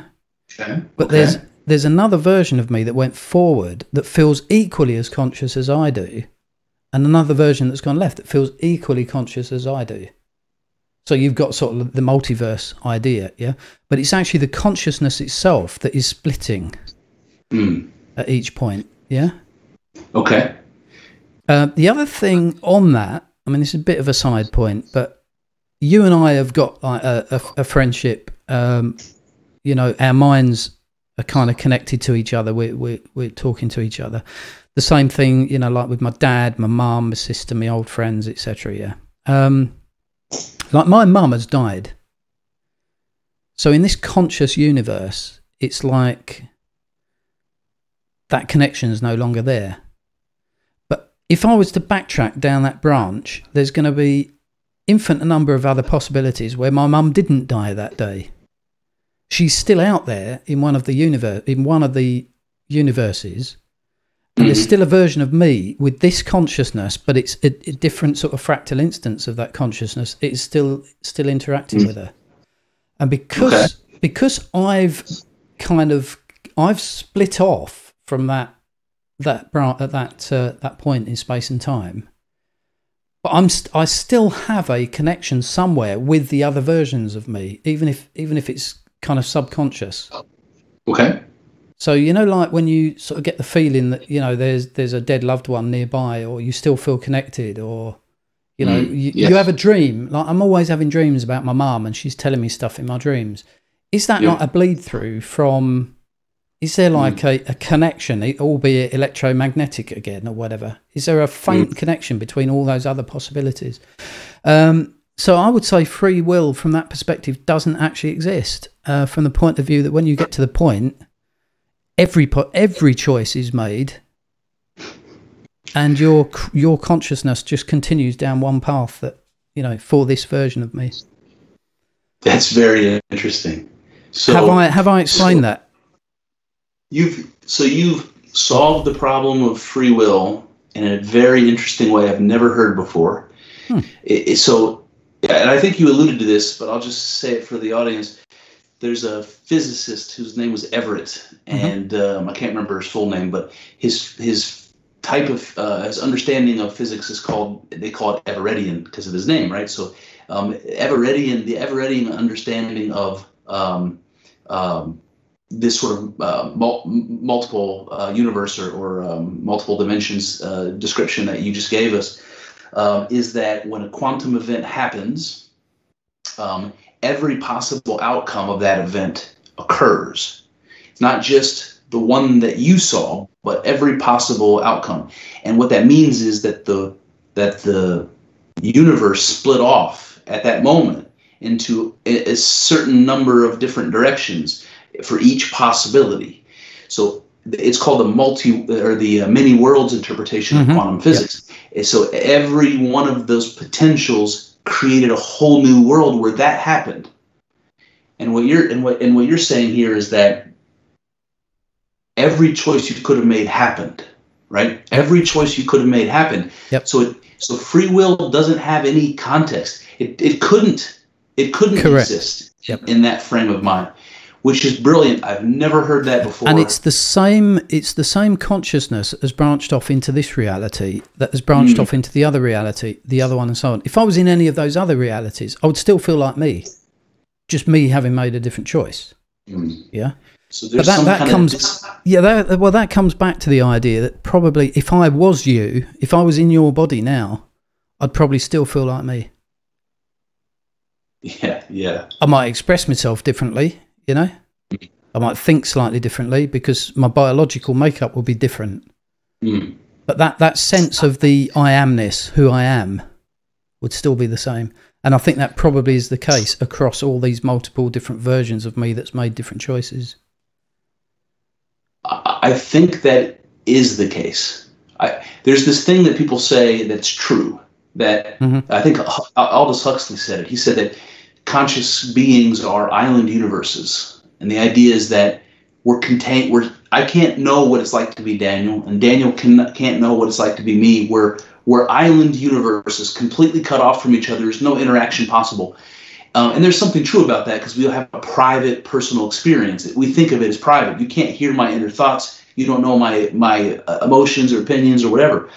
However, I believe that the spirit that animates my body is the spirit that animates your body. Yeah, exactly. And what what it feels like to be me is what Yeah. it feels like to be you. and it's the Yeah. same it's the same spirit that is going to uh, animate different versions of me in different al- alternate realities um, now I, ra- I ran this idea past mariella last night she she got it as well she was like yeah um, and she said have you ever felt like a version of you- from from a day to day point of view, you probably don't really notice the, the the different versions of you splitting off. It's very it's very seamless. You just sort of feel like you're going going through life. But sometimes something very dramatic happens in your life, and it's almost like it shifts. Like there's there's a real big shift, and you suddenly feel that you've been knocked sideways, and you're actually on a new trajectory altogether. And it's it's so extreme that you actually feel like an old version of you has died. You don't actually even feel like the same version of you anymore. It's like Yes. so, like with code, you know, just to use computer code as an example, again, you know, when you're doing like a GitHub update, you know, you might do a little tiny change and it goes from one version one to vi- version 1.01, version 1.02, version 1.03, you know, little tiny changes. No one really notices. It's all in the background, yeah. But then suddenly you do an upgrade and you jump to version two, and it's like, whoa, hang on, something something just moved there.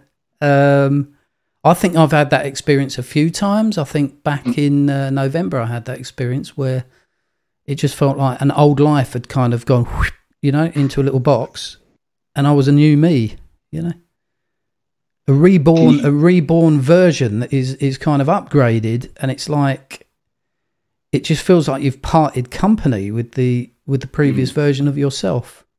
D- does it feel? Is there a mournful aspect where it feels to you like something died? Some some version of you died? Do you does that does that Um, like resonate with you? for me, I would say it's more it's more exhilarating than depressing. It's like a version of oh, okay, this is me, and looking back on the past events, they seem quite alien, almost as if they didn't happen. Mm. You know, the people that used to be in my life. Uh, Mm. You know, I can. I've still got memories of them, but they just don't seem as as real and part of my life Yes. anymore. Uh, yes. I think that's. I think you know. I, I don't know, but I think that's what Mariella was trying to try and explain. She said it's almost a bit like you know when you've got you're watching a TV and the TV glitches from it. The picture goes out a bit and then it comes back in. Yeah. And it's like, well, I'm there. You know, it's like there's a little glitch in the matrix just for a moment, sends you sideways. Hundred percent. No, I, I mean, I, I told you before about um, my own mystical experiences, uh, and I had I had two that were particularly powerful, and they were experiences like that, where when I was when I came through the other side of those experiences, I was a different person. Like like Yeah. um, I saw the world with new eyes. Things were fascinating to me. Like I like would would you, know, a say would you way. would you say you were a new person, or would you would you say that like see see for me, I don't feel like I'm a different person. I feel like I'm the same person, but I've shed layers of myself that were unnecessary. Yeah, I think that's that. Think that's probably true. I think the thing that stands out as the most profound to me is it's like yes, I'm the same person. You know, there's like a consistency in um, my memories and my face and my personality and my values and so forth. Although some of that stuff changed, um, it's um, how would I describe it? it, it's a change in the way I see the world. Hmm. It's like I, I'm the same me looking at looking at the events happening around me, but they don't mean what they meant before. That's it. so it's almost like it's almost like the world changed Yeah. uh, behind the scenes. And when it, when that happens like quite drastically, quite quickly, it can be a bit disorienting. One hundred percent. Yes. You know, you just think, where am I? You know, I mean, I'm, I still, I still walk out, you know, down to my little letterbox outside, and I look around and think, what am I doing here in Australia? This is like, this is amazing. How did this happen? You know, it's Yeah. so bizarre. Yeah. So that's uh, that's one. Um, I don't know if that's covered everything, but I've, I've got Well, another. well, hold on. I, Go on. I'm I've- re, I'm gonna re, I'm gonna recap for you my take on free will while, Please. before we leave the subject. But I don't want to I don't want to um, interrupt you if Please. there's something. No, to no, no. I'd, I'd just, uh, in a moment, I'd like to get on to uh, your views on a couple of films that I've been watching. Fantastic. All right. Well, before we do that, um, remind. I mean, while I'm telling you this, stop me if you remember me telling you this before. But um, it, this is this won't surprise you at all. But the idea is, um, I believe deeply, profoundly, fundamentally that we're we're all God. That everything that exists is God. Yep, absolutely. And that has all kinds of weird implications when you start thinking what it could mean. hmm And free will is an interesting question to talk about from that frame. So it's like um, if if everything is God, and God, this is kind of a, it almost seems like a naive thing to say, but you'll get it what I mean. God knows what will happen before it happens. He's he, right. He, yeah, it's his God's plan. The world is unfolding according to God's plan. He's its creator. He's its destination. Nothing is a surprise to God. He knows everything, right? So nothing is nothing is going to happen that wasn't his plan. Yep. This is a traditional religious viewpoint. So if, if that's the case, then I can't have free will personally. No. If that's if that's the case that that everything that will happen, everything that I will do, God already knows. Yep. Because in some sense that means that it's already planned. It's deterministic in some way that's beyond beyond me. Yep. And it's hard to get it's hard to get around that if you believe what I just everything I just laid out. Yep. If you believe that God is everything and that God knows everything that will happen Yep. uh, before it happens. But here's the here's the twist on the free will thing that I like, and it is that even if God knows everything that's going to happen, whatever God's decision is that I'm playing out in the world, that I'm acting out in the world, is God's choice. hmm Now, if I'm God, if I'm God acting out God's choice, does it matter that I'm something like a puppet in this situation, or am I? No. It's just the will of God being expressed. Right. So, so if God is all potentiality, what you're experiencing is just God's choices. Even if he, maybe God hasn't even got a free will, but it's it's a it's a branch of potentiality that you're experiencing. Mm. But God potentially is every possibility. So this is just one version of a a, Ah, a, a universe of God. Yeah. yeah. All the other ones. So God is essentially everything all at once. Everything. yes. And no, I don't Something think like I don't think it matters that you're a puppet because I think you're I think this is just a case of you're along for the ride. To be honest, I'm along for the ride. I'm just along for the experience. But if my choices are God's choices, Yeah. uh, I don't care if they're free or not, right? I don't care if they're that's God that's God's that's God's choice, man. Mm. Yeah, exactly. You know? Yeah, yeah. Well, the the thing is, I think some people go about life without really thinking about it, and they just drift along like a sort of leaf on a stream. You know, um, they don't really make any choices. It's just what happens, what happens, sort of thing. Yeah. More. Some people are a little bit more thoughtful when it comes to things, and they think they make choices. You know, but I think probably what's just happening there is you're, you're thinking about the options and your your intention tends to focus on one particular option more than another. You know, should I, should I should I go for a run or should I eat that cake? Mm, the cake looks good. You know, Yes. maybe what you're doing there is all you're doing is you're providing a feedback loop to whatever God or source or consciousness is behind all this, and it's just knocking it, knocking your consciousness in that direction. You know, Right. it's the old attraction and manifestation thing again, isn't it?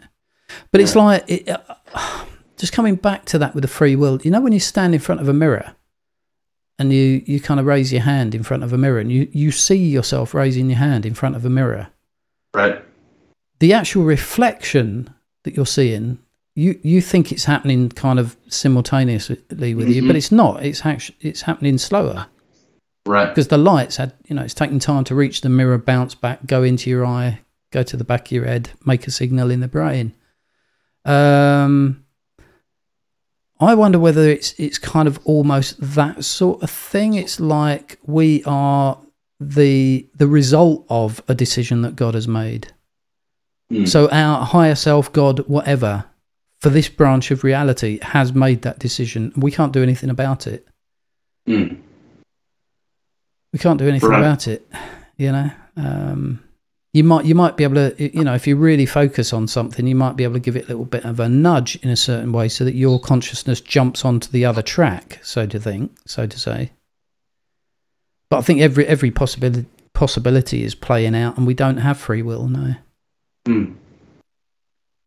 There's this there's this idea that kept popping in my head, and every time I would pop in my head, it would go.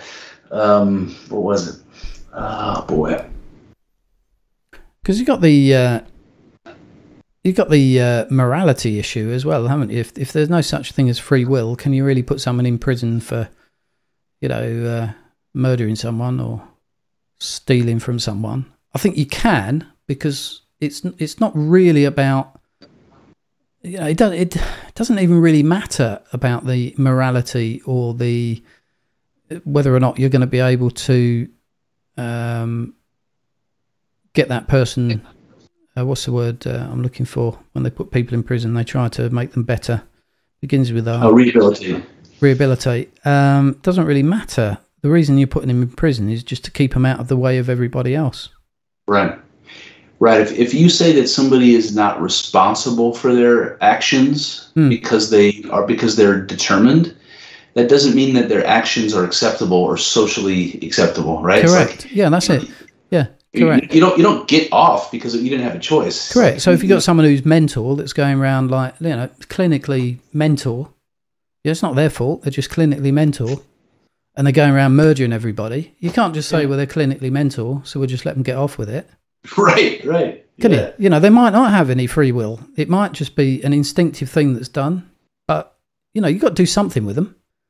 Got to do something with them, and and you might put them in a position where they're like cared for a little bit better than they would maybe in a prison. I mean, I used to when I was a uh, Jehovah's Witness. You know, they're they're big on the preaching and what have you. And we used to preach everywhere, like prisons. You know, Jehovah's Witnesses go door to door preaching, don't they? But Yes. they also go into prisons, they go into mental homes, and uh, I used to be uh, a pastor for the uh, effectively for the mental home. There was a high security mental institution, and it was people that had they were in they were in a mental home because they were mentally ill. It was a hospital, but they were there because they'd done criminal acts. So they Hmm. they murdered people, killed people, raped people, all sorts. Yeah, uh, How but it, have you spent there? Oh, I did that for a few years. Yeah, Wow. I used to used to go in uh, on a I think it was a Wednesday. I used to go in and kind of uh, we had certain ones that would contact the uh, the local congregation and say I'm in a mental home and you know I'm interested in uh, religion and I think one of the things they do actually when you go in there they say have you got a religion and a lot of times I'm pretty sure they say if you've got a religion you kind of get uh, extra visits you know from a pastor and all, and if you're locked in a mental hospital or or even a prison you want as many visits as possible don't you Mhm. so they say, oh, I don't know, pick a religion. and we used to get like, you know, can you come in and visit patient number whatever? Yeah. But that, you know, they were they were in a terrible mess. Some of those people, and it was like when they were on their medication, they were kind of, you know, they knew what they'd done, and they were really re- remorseful for what they had done. But if they weren't on the meds, I mean, there's one. There was one guy I went in. I had a, had a nice little Bible study with him, and uh, thought everything was fine. And then the next day, he was in the paper for stabbing one of the um, one of the wardens, one of the hospital wardens, in the throat with a biro. Oh my god! And you were and you you, you I was, I was, I was like praying with him and flipping, reading the Bible with him the day before, and you think, God, yeah. Because when you when you go in, they say uh, like you actually go into the room with them, and and they make the patient sit in the corner on a chair, and then the the warden sits kind of between you and them, and then you sit you sit kind of near the door. So if the person jumps up to go for you, basically the warden springs on them, and the door opens, and you you you run out. Yeah. Jesus, man. Brave soul. But I I, don't think I don't think you can say like, oh well, they haven't got free will, so uh, just let them off. You can't for the sake of everybody else. You got to put them somewhere, you know. And if if if if they've made determine determinate um, choices to go and murder somebody, you know, if it's premeditated and they haven't got a mental health issue, throw them in prison and throw the key away. But uh, you know, if if if it's a case of they weren't in their right mind at the time, then I think you're probably looking at a mental hospital, aren't you? I mean, the one the ones in the mental hospital, even even ones that are murdered that were mental, they do eventually get out. It's not necessarily a life sentence. They could get out within seven years. So you know, it, is, it is possible, but they'd have to prove that they're not mental anymore, mentally unstable. But there's not many get there's not many get out within seven years. The uh, the warden, wardens were saying a lot of them they're they're just there for good, you know. Did you did you learn anything about human nature from that experience with the uh, with the crazies? Any? Um, yeah, in insofar as you know, you you see them kind of drugged up on medication, so they're all they're very numb. It's like it, it's like they're they're kind of walking uphill in treacle mentally, like when they're trying to speak to you. But it's like you're looking at somebody, and there, there's definitely like a soul, a person inside that sort of shell, you know.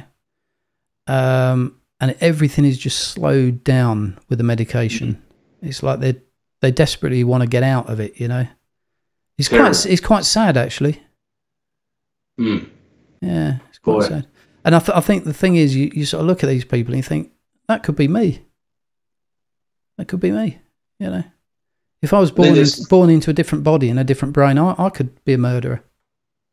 I think that's That's- that's the key. That the, what you just said there is the key to like proper empathy, um, and and also to, to remain humble. Is anytime you encounter somebody that Mhm. you that you pity or somebody that you think you're better than, anytime you have that feeling, that's what you should tell yourself. Yeah. that could be me. That could be me. That is you.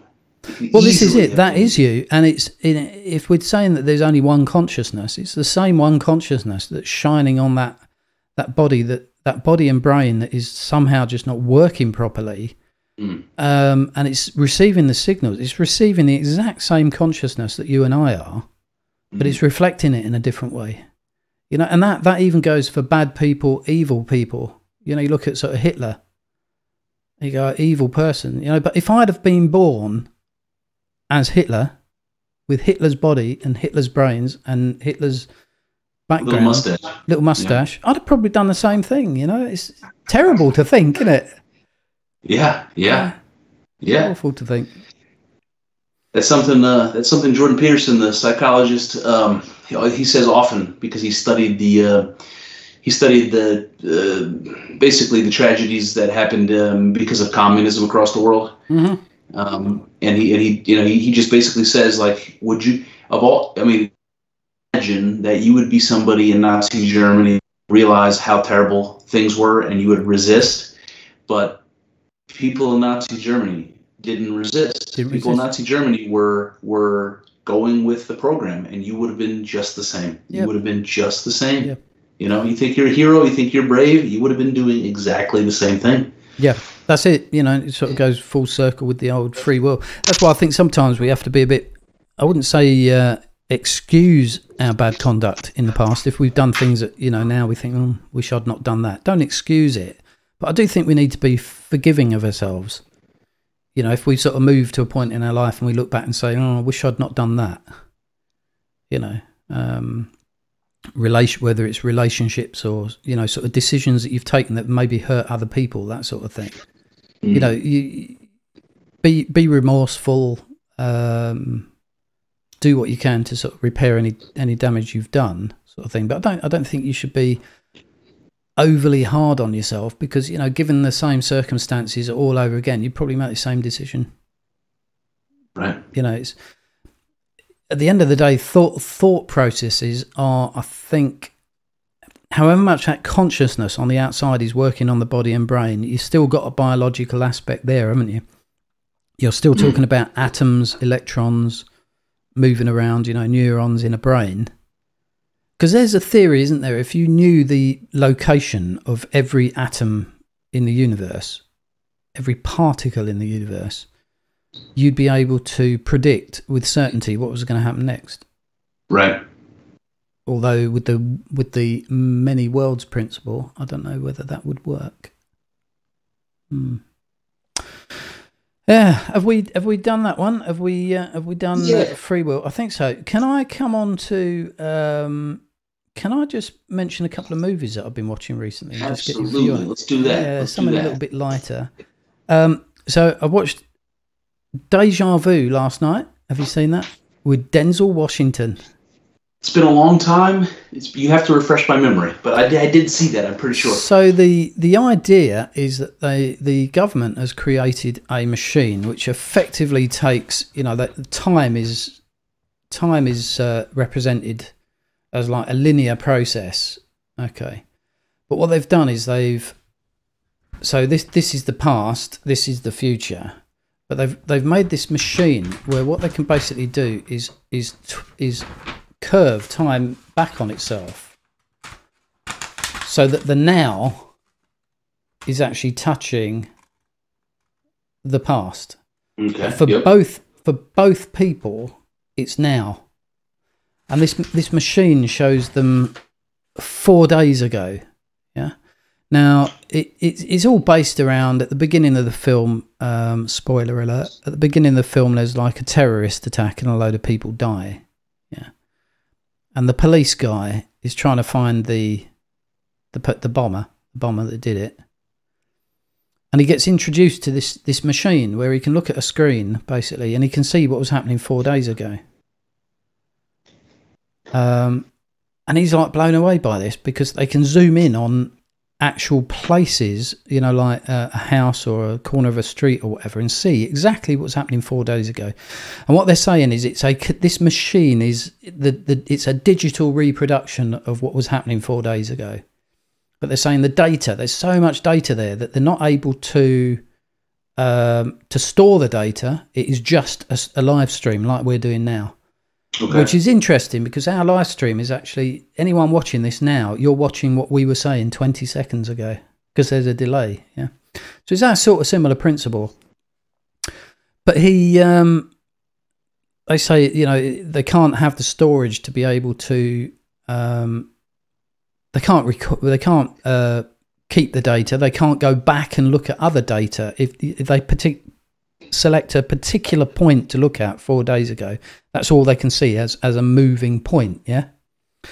And this uh, this police guy he's a little bit skeptical about this um, because when he's looking at the screen the person on the screen from four days ago seems to know that they're being watched. They've just got that eerie feeling that they're being watched. And eventually he takes one of those laser pointers and he points it at the screen and the actual the light actually makes it through into the past Oh, and he says shit. this is not this you're you're you're hiding something from me here this is not just a video feed of four days ago and they come clean and they say no it's it's this machine that we've built where we're actually turning the the past around so that actually is the present for that person back then Mhm.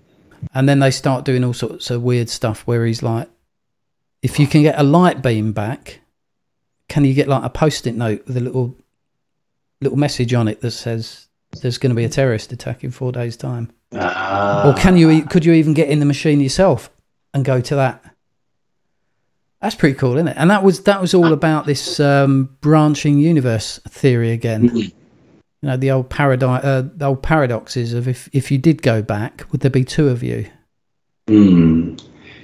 Yeah, that's very interesting. That's that's you know you've heard of that idea like the Einstein Rosen bridge where Hmm. they where space can be pulled over onto itself so you can travel you know across the galaxy in a short period of time. Mm. But you just but the movie that movie just does it with time. That that's really interesting.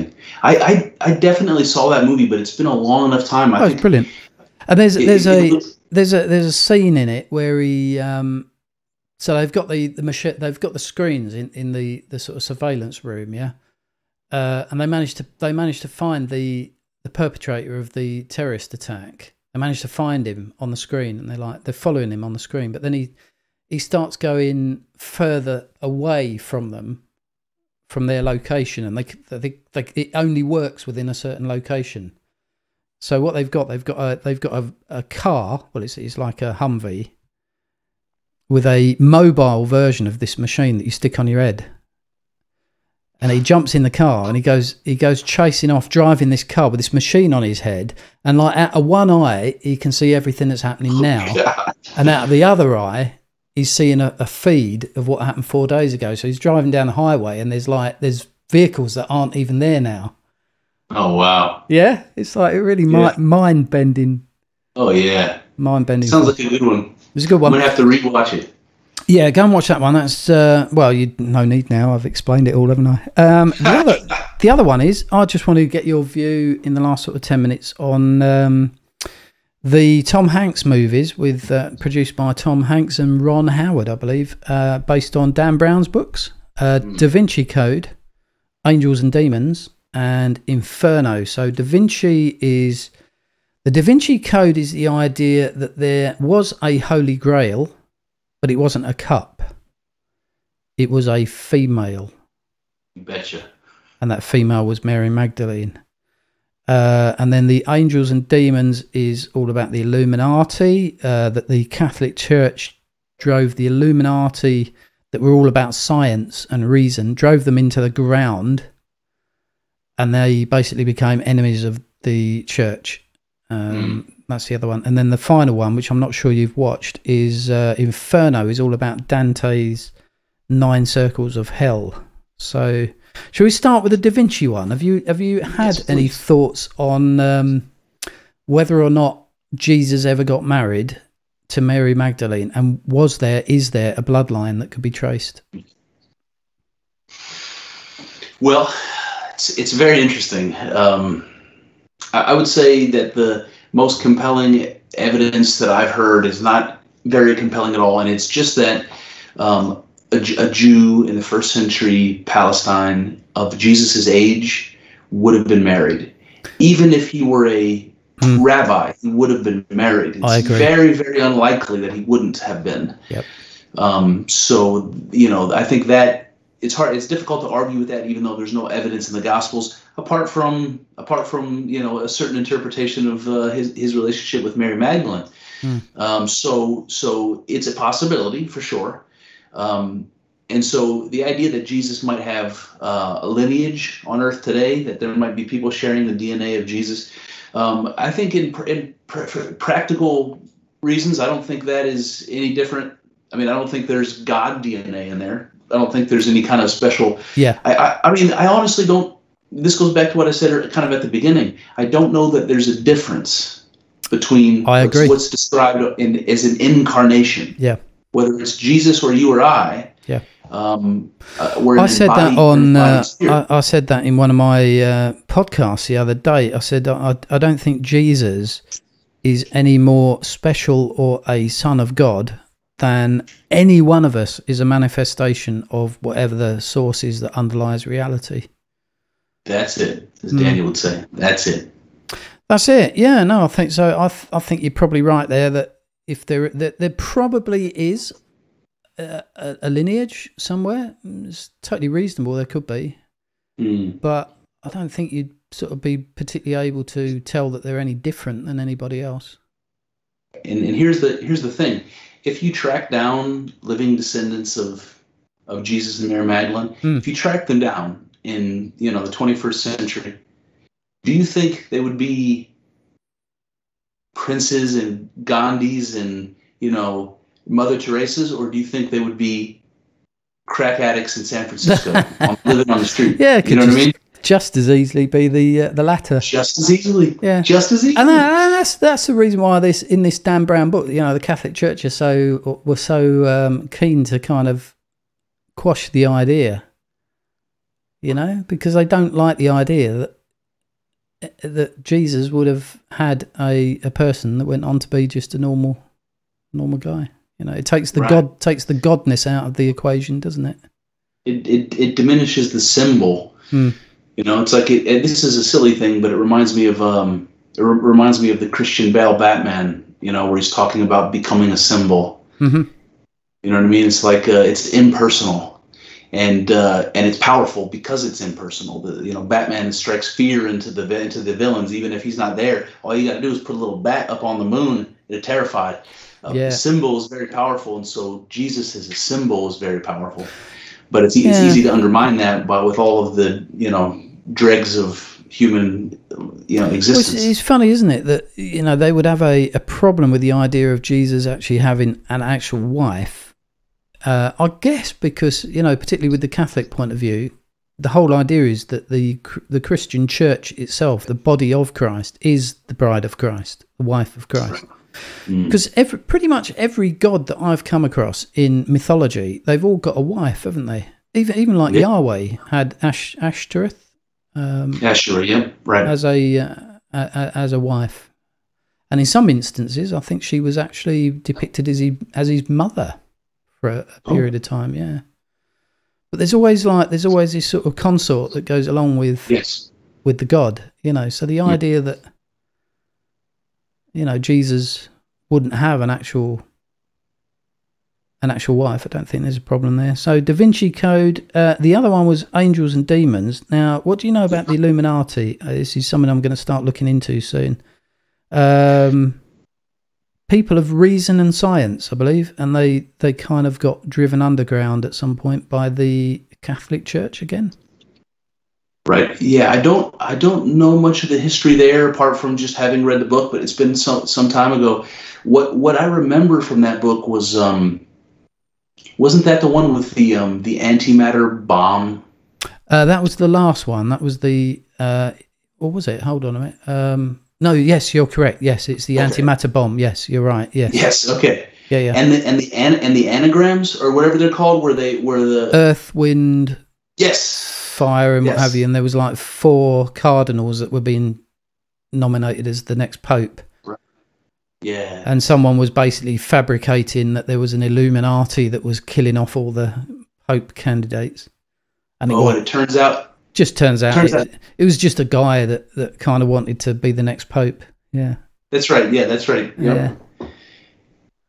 I Yeah, can't. so I can't yeah, so- see. Uh, I can't see that. f- Was that film actually filmed in the Vatican? I can't see it was. I can't. I can't see they'd have let them in with all those ideas. I'm, I'm going to say one of the things that um, that are cliche, but the book was way better than the film Mm-hmm. Was it? Angels and Yeah. Demons. It was it was my favorite uh, Dan Brown book. Apart from uh, he had one that he before he got famous. It was called I think it was called Deception Point. Uh, Did you? Mhm. No, not Read seen that one. I've heard of it. I've not uh, not read that one. Yeah, well, just the gist of it is um, some they, these group of scientists in Au- Aus- uh, in Australia in Antarctica uh, find um, a meteor buried in the ice, and when they when they get it out, there's signs of life on the meteor, so they have proof of alien life, and there's this big uh, you know to do about it, Mhm. and it, and it it turns out that it was uh it was all kind of fabricated but like the whole story is really compelling until the end when you find out that it's uh it was kind of a hoax uh, but it was really interesting and it was it's exactly like Dan Brown's style you know really Yeah. short is you know it's really good deception point Deception Point. That's a good one. Yeah. So, uh, so Illuminati. Uh, do we think they're at work in the world? Do you think there is? Un- do you do you think there are underground movements, um, Illuminati sort of secret societies that are actually controlling things? Hmm. I don't know. I've Well, got a, I've got a friend that, that says he, he definitely thinks there's there's bigger bigger things afoot. Yeah, I mean, I'm trying to think of like um, whether today the motivation to have a secret society would be to protect yourself from the Catholic Church, or, or you know what I mean. Like, I don't, I don't Yeah. know that the Illuminati, as it would have existed, let, let's say in the Middle Ages or something, um, it exists in any way today.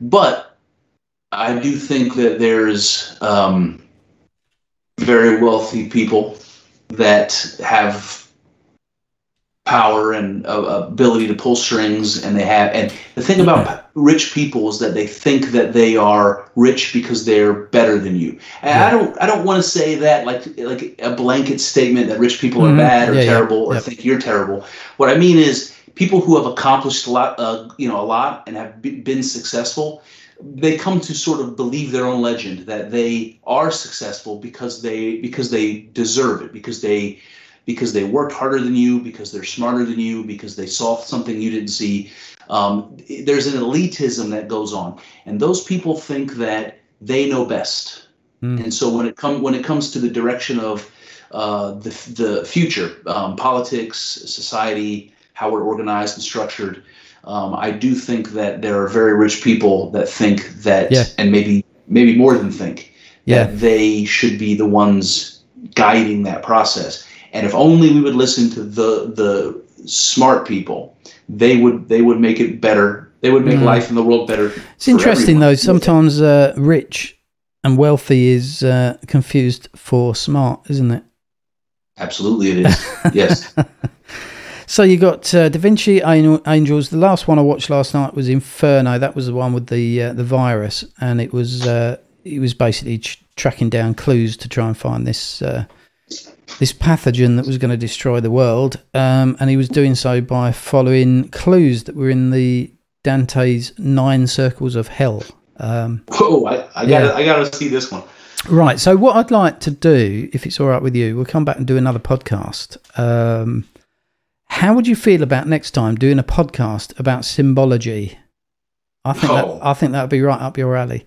It So- would be. If we were both to go away and separately see if we can look up some ancient symbols, you know, I mean, it might be the cross, it might be sort of snakes on trees and all the all those sort of things. Look up some symbols. Uh, there might even be some symbols that are used in everyday life now Mm. that have got some kind of ancient, mythical kind of secret society sort of meaning. Okay. Yeah. Yeah, do that. So, so, so you're you're gonna you're gonna pick some, and I'm gonna pick some. And You we're gonna pick do some and I podcast you pick some and I pick some. Yeah, yeah, and we'll see if we can put them up on screen. I love it. I think love that'd be good. Let's do it. And the other one I'd like to do, uh, if we can do this as well, maybe sort of do that as one half, and then the other half. Um, what can you find out about different versions of hell? So different depictions of hell. I know the Buddhist depictions are particularly gruesome, really, and that surprised me because I always thought Buddhists were like, you know, really Oh yeah. quiet and calm. But if you look at the Buddhist depictions of hell, crumb, crumbs, they're uh, they're terrible. Yeah. Yeah. Yeah, that would be good. I, I got there's some cogs turning upstairs, so that would Brilliant. be good. I think this, that would be very good. So that brings us to the end of our two hours. We've decided that duality is an illusion, but it's only an, it's a necessary one. That's what Yes. we've decided, and everything is God. Everything is God. Yeah, God is the container and what is contained within the container. God is everything. Yeah, or God or source or whatever you want to call it. Mhm. We've decided that there might just be one electron jumping around all over the place, like C.S. Lewis said, really, really Yes. fast. So it appears like that. We've decided Deja Vu is a great film Yes. go and watch it again. And uh, we've decided free will is uh, probably not a thing. Probably not a thing. But you should still be locked up if you're mental. Another necessary illusion. Another necessary illusion. And uh, the three Dan Brown books are brilliant. Uh, they're better as books than they are as films. Yes. That's awesome. All right, I'm going to run the end credits. Uh, thank you, Chris. And uh, if you stay on, and uh, we'll have a little chat after. All right. All right, buddy. So uh, thanks for joining us. We had a few people on the live stream there. Um, thanks for joining us. Come back and see me and Chris again soon. Bye for now.